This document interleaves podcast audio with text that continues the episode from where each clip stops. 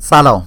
من روشن هستم و شما به قسمت 48 از نافکست گوش می‌کنین و جهت اطلاع آیندگان میگم که این پادکست در دوران اوج همهگیری کووید 19 و در اوایل اسفند ماه سال 1398 ترجمه و ضبط شده.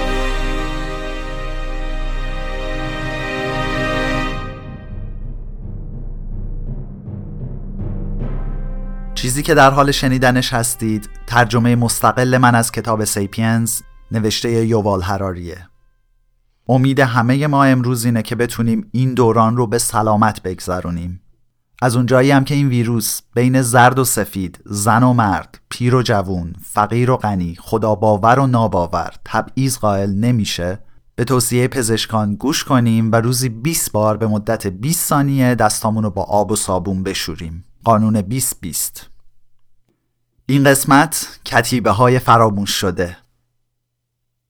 انگیزه امپراتوری ها و علوم امروزی از این احساس بیقراری میاد که با خودشون میگن شاید یه جایی فراتر از خط افق یه چیز مهمی منتظره یه چیزی که بهتر بریم کشفش کنیم و بهش مسلط بشیم.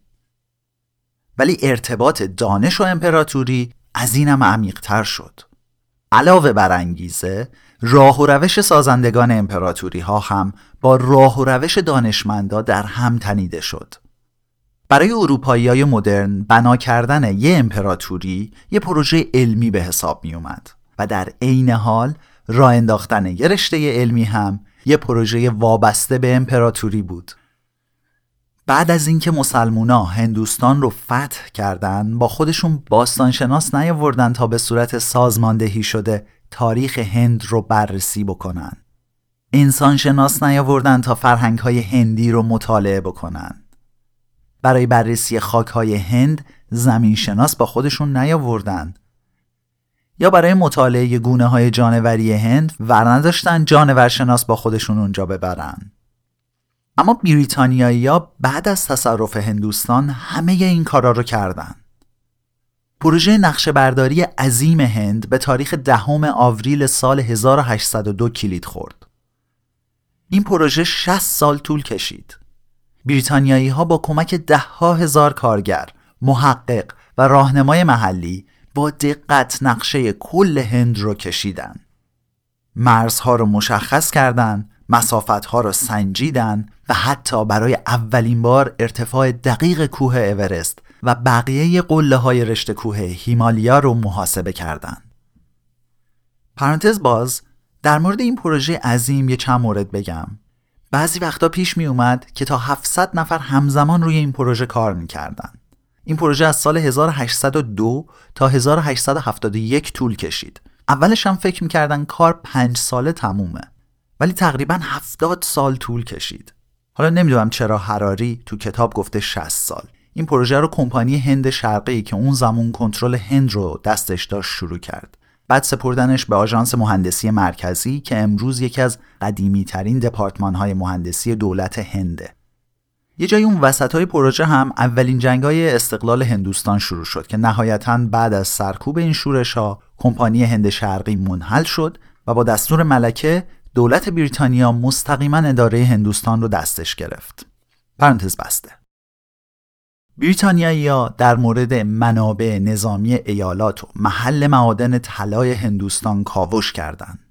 اما کنار این کارا زحمت جمعآوری اطلاعات در مورد انکبوت ها یا همون تارتنک های نایاب هندوستان و فهرستبندی پروانه های رنگارنگشون تا ردیابی ریشه های باستانی زبون های منقرض شده و از زیر خاک بیرون کشیدن خرابه های فراموش شده هندوستان رو هم به خودشون دادن. یکی از اصلی ترین شهرهای تمدن دره رود سند شهر موهنجداروست که تو هزاره سوم قبل از عصر حاضر تو اوج خودش بوده و حدودای 1900 سال قبل از دوران ما یعنی تقریبا 4000 سال پیش نابود میشه نه پادشاهی ماوریا نه گوپتاها نه سلطانهای دهلی و نه مغلها یعنی هیچ کدوم از حاکمان هندوستان تا قبل از بریتانیایی ها یه نیم نگاهی هم به این آثار باستانی و خرابه ها ننداخته بودن. اما باستانشناسای بریتانیایی سال 1922 تو بازدیدهای مطالعاتیشون متوجه این سایت باستانی شدن. بعدش هم یه تیم بریتانیایی شروع به کاوش توی این محل کرد و اولین تمدن بزرگ هندوستان که هیچ هندوستانی تا اون روز ازش خبر نداشت کشف شد. پرانتز باز تمدن موهنجدارو تقریبا به لحاظ تاریخی و جغرافیایی همسایه تمدن شهر سوخته تو جنوب شرقی ایران که اونم به نوبه خودش همسایه تمدن جیرفت بوده. بعد تمدن شوش که اونم با تمدن بین النهرین همسایه است. همه این شهرهای باستانی زنجیروار به هم متصل بودن و توی این منطقه شهرهای دیگه هم بین اینها بودن که کمتر شناخته شدن یا اینکه هنوز کشف نشدن. و خب باستانشناسا میگن که اینا با هم کالا مبادله می‌کردن و الان من و تو می‌دونیم که اگه مبادله کالا بوده مبادله دانش هم بوده. البته خط تمدن جیروفت یا همون چیزی که بهش میگن ایلامی هنوز رمزگشایی نشده. من اینجا یه نکته رو هم اضافه کنم که هر وقت هر جایی به موضوع تمدنهای باستانی مثل موهنجدارو می‌رسم یاد استاد عزیزم دکتر نوری شادمهانی میفتم که هر جا هستن سلامت باشن. پرانتز بسته.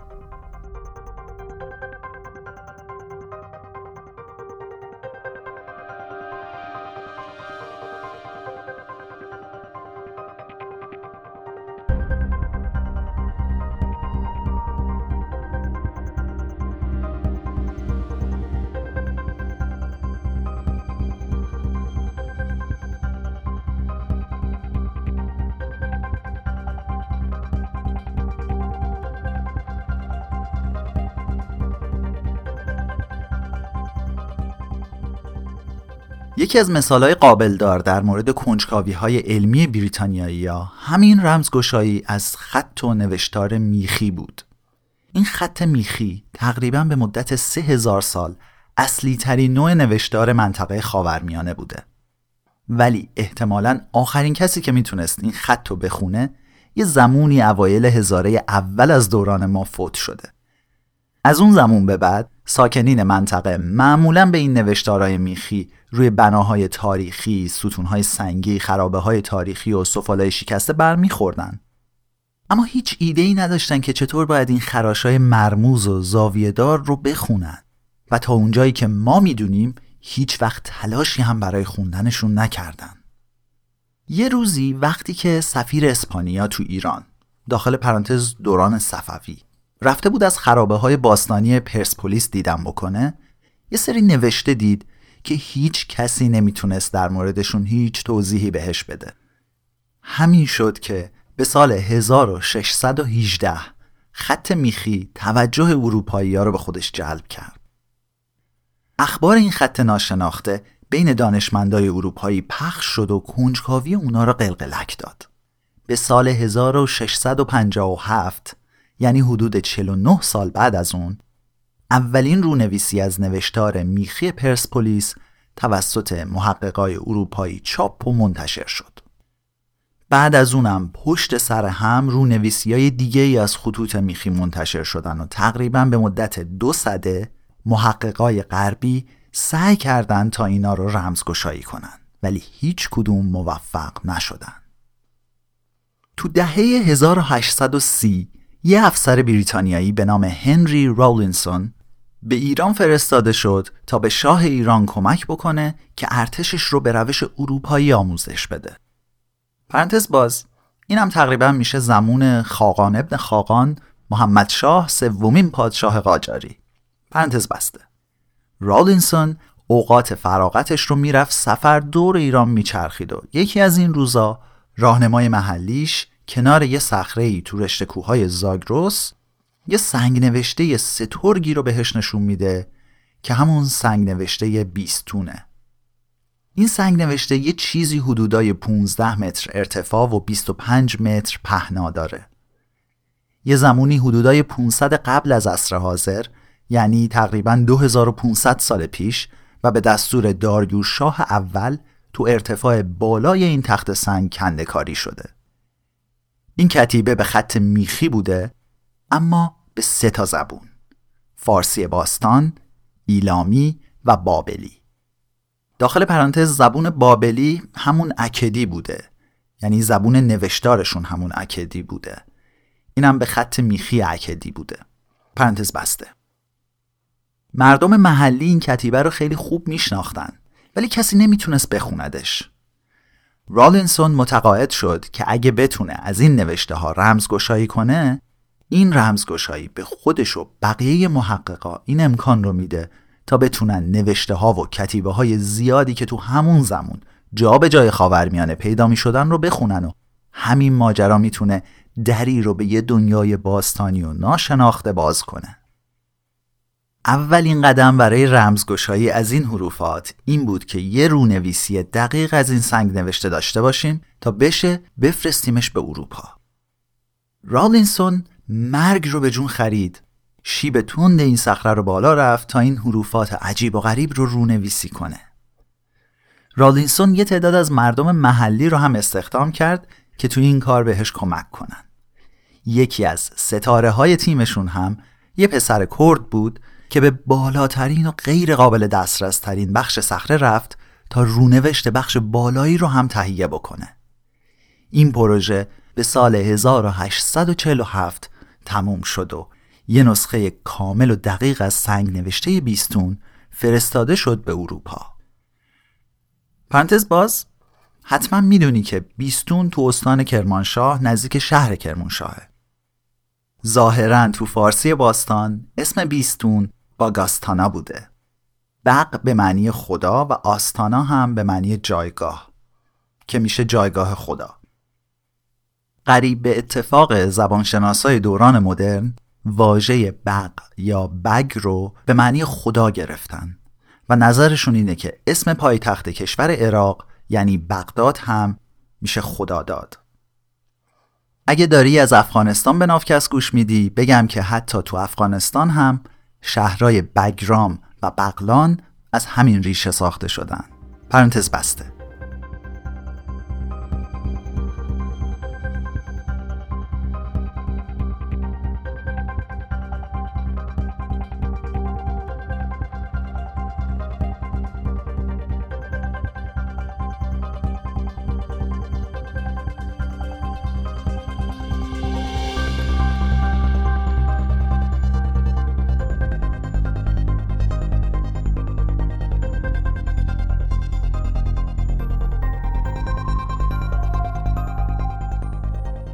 بعد از این موفقیت ها راولینسون آروم و قرار نگرفت و کار رو کنار نذاشت. با اینکه افسر ارتش بود و باید به معمولیت های سیاسی و نظامیش می‌رسید اما هر وقت که فرصتی پیدا می‌کرد سعی می‌کرد معمای این نوشته رمزگونه رو حل بکنه. رالینسون روش های مختلف رو یکی بعد از اون یکی امتحان کرد. تا بالاخره تونست اون بخشی که به زبون فارسی باستان نوشته شده بود رو رمزگشایی کنه. تازه این قسمت آسون کار بود که رالینسون به زبون فارسی مسلط بود و فارسی باستان هم اختلاف زیادی با فارسی امروزی نداشت. توی پرانتز البته نظر نویسنده اینه شاید منظورش اینه که فارسی امروزی تغییر کمتری نسبت به فارسی باستان داشته تا مثلا اون دوتا زبون دیگه که ایلامی و سومری بودن. پرانتز بسته. درک و فهمی که از بخشای فارسی باستان پیدا کرد اون کلیدی که برای باز کردن رمزهای بخشای ایلامی و بابلی لازم داشت رو به راولینسون داد. پاشنه این در بزرگ چرخید و در باز شد. و یه حجمه ای از آواهای باستانی اما زنده بیرون ریخت. هایهوی بازارهای سومری بیانیه های پادشاه های آشوری و مناظرات دیوان سالاران بابلی بدون تلاش استعمارگرای مدرن اروپایی مثل همین راولینسون ما احتمالا اطلاع زیادی از سرنوشت امپراتوری های باستانی خاورمیانه نمی داشتیم. یه محقق استعماری شاخص دیگه جناب ویلیام جونز بود ایشون سپتامبر سال 1783 می‌رسه به هندوستان تا به عنوان قاضی تو دیوان عالی بنگال مشغول به کار بشه. جونز به قدری شیفته و اسیر شگفتی های هندوستان میشه که تو کمتر از 6 ماه بعد از ورود انجمن آسیاتیک رو تأسیس می‌کنه. این سازمان فعالیت های خودش رو وقف مطالعات فرهنگ ها، تاریخ ها و جوامع آسیایی به ویژه اونهایی که تو هندوستان بودن می‌کنه. جونز در عرض دو سال مشاهدات و نظراتش رو در مورد زبون سانسکریت منتشر می‌کنه و پیشگام علم زبانشناسی تطبیقی میشه. جونز توی مقالاتش به شباهت های شگفت‌آوری بین چندین زبون اشاره می‌کنه. از جمله زبون سانسکریت که یکی از زبونهای باستانی هندوستانه و بعدا تبدیل شده به زبون مقدس آینهای هندو و شباهت این زبون به زبونهای یونانی و لاتین و همچنین به شباهتهایی بین همه این زبونهای دیگه مثل گوتیک، سلتیک، فارسی باستان، آلمانی، فرانسوی و انگلیسی هم اشاره می‌کنه. مثلا توی سانسکریت به مادر یا همون mother انگلیسی میگن متر تو لاتین میشه متر بعد توی زبون سلتیک باستان میشه مثیر. جونز حدس می‌زنه که همه این زبون ها باید یه ریشه مشترک داشته باشن و از یه جد باستانی فراموش شده توسعه پیدا کرده باشن. پس میشه اولین کسی که یه خونواده زبونی رو شناسایی کرده که بعدا بهش اسم هندو اروپایی رو اطلاق می‌کنن.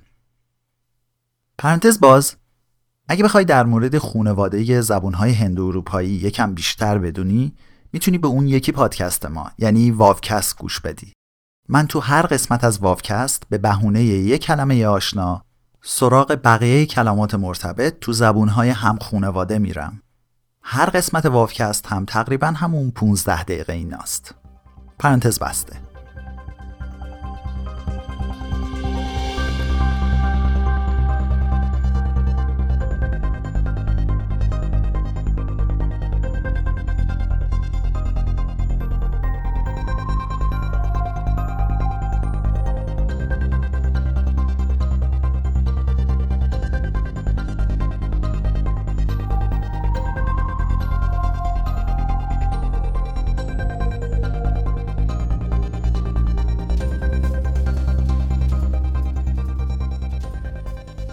مطالعات جونز هم به خاطر فرضیه جسورانه و صحیحش و هم به خاطر به وجود آوردن یه روش شناسی منظم و مرتب برای تطبیق زبونها نقطه عطف خیلی مهمی به حساب میاد.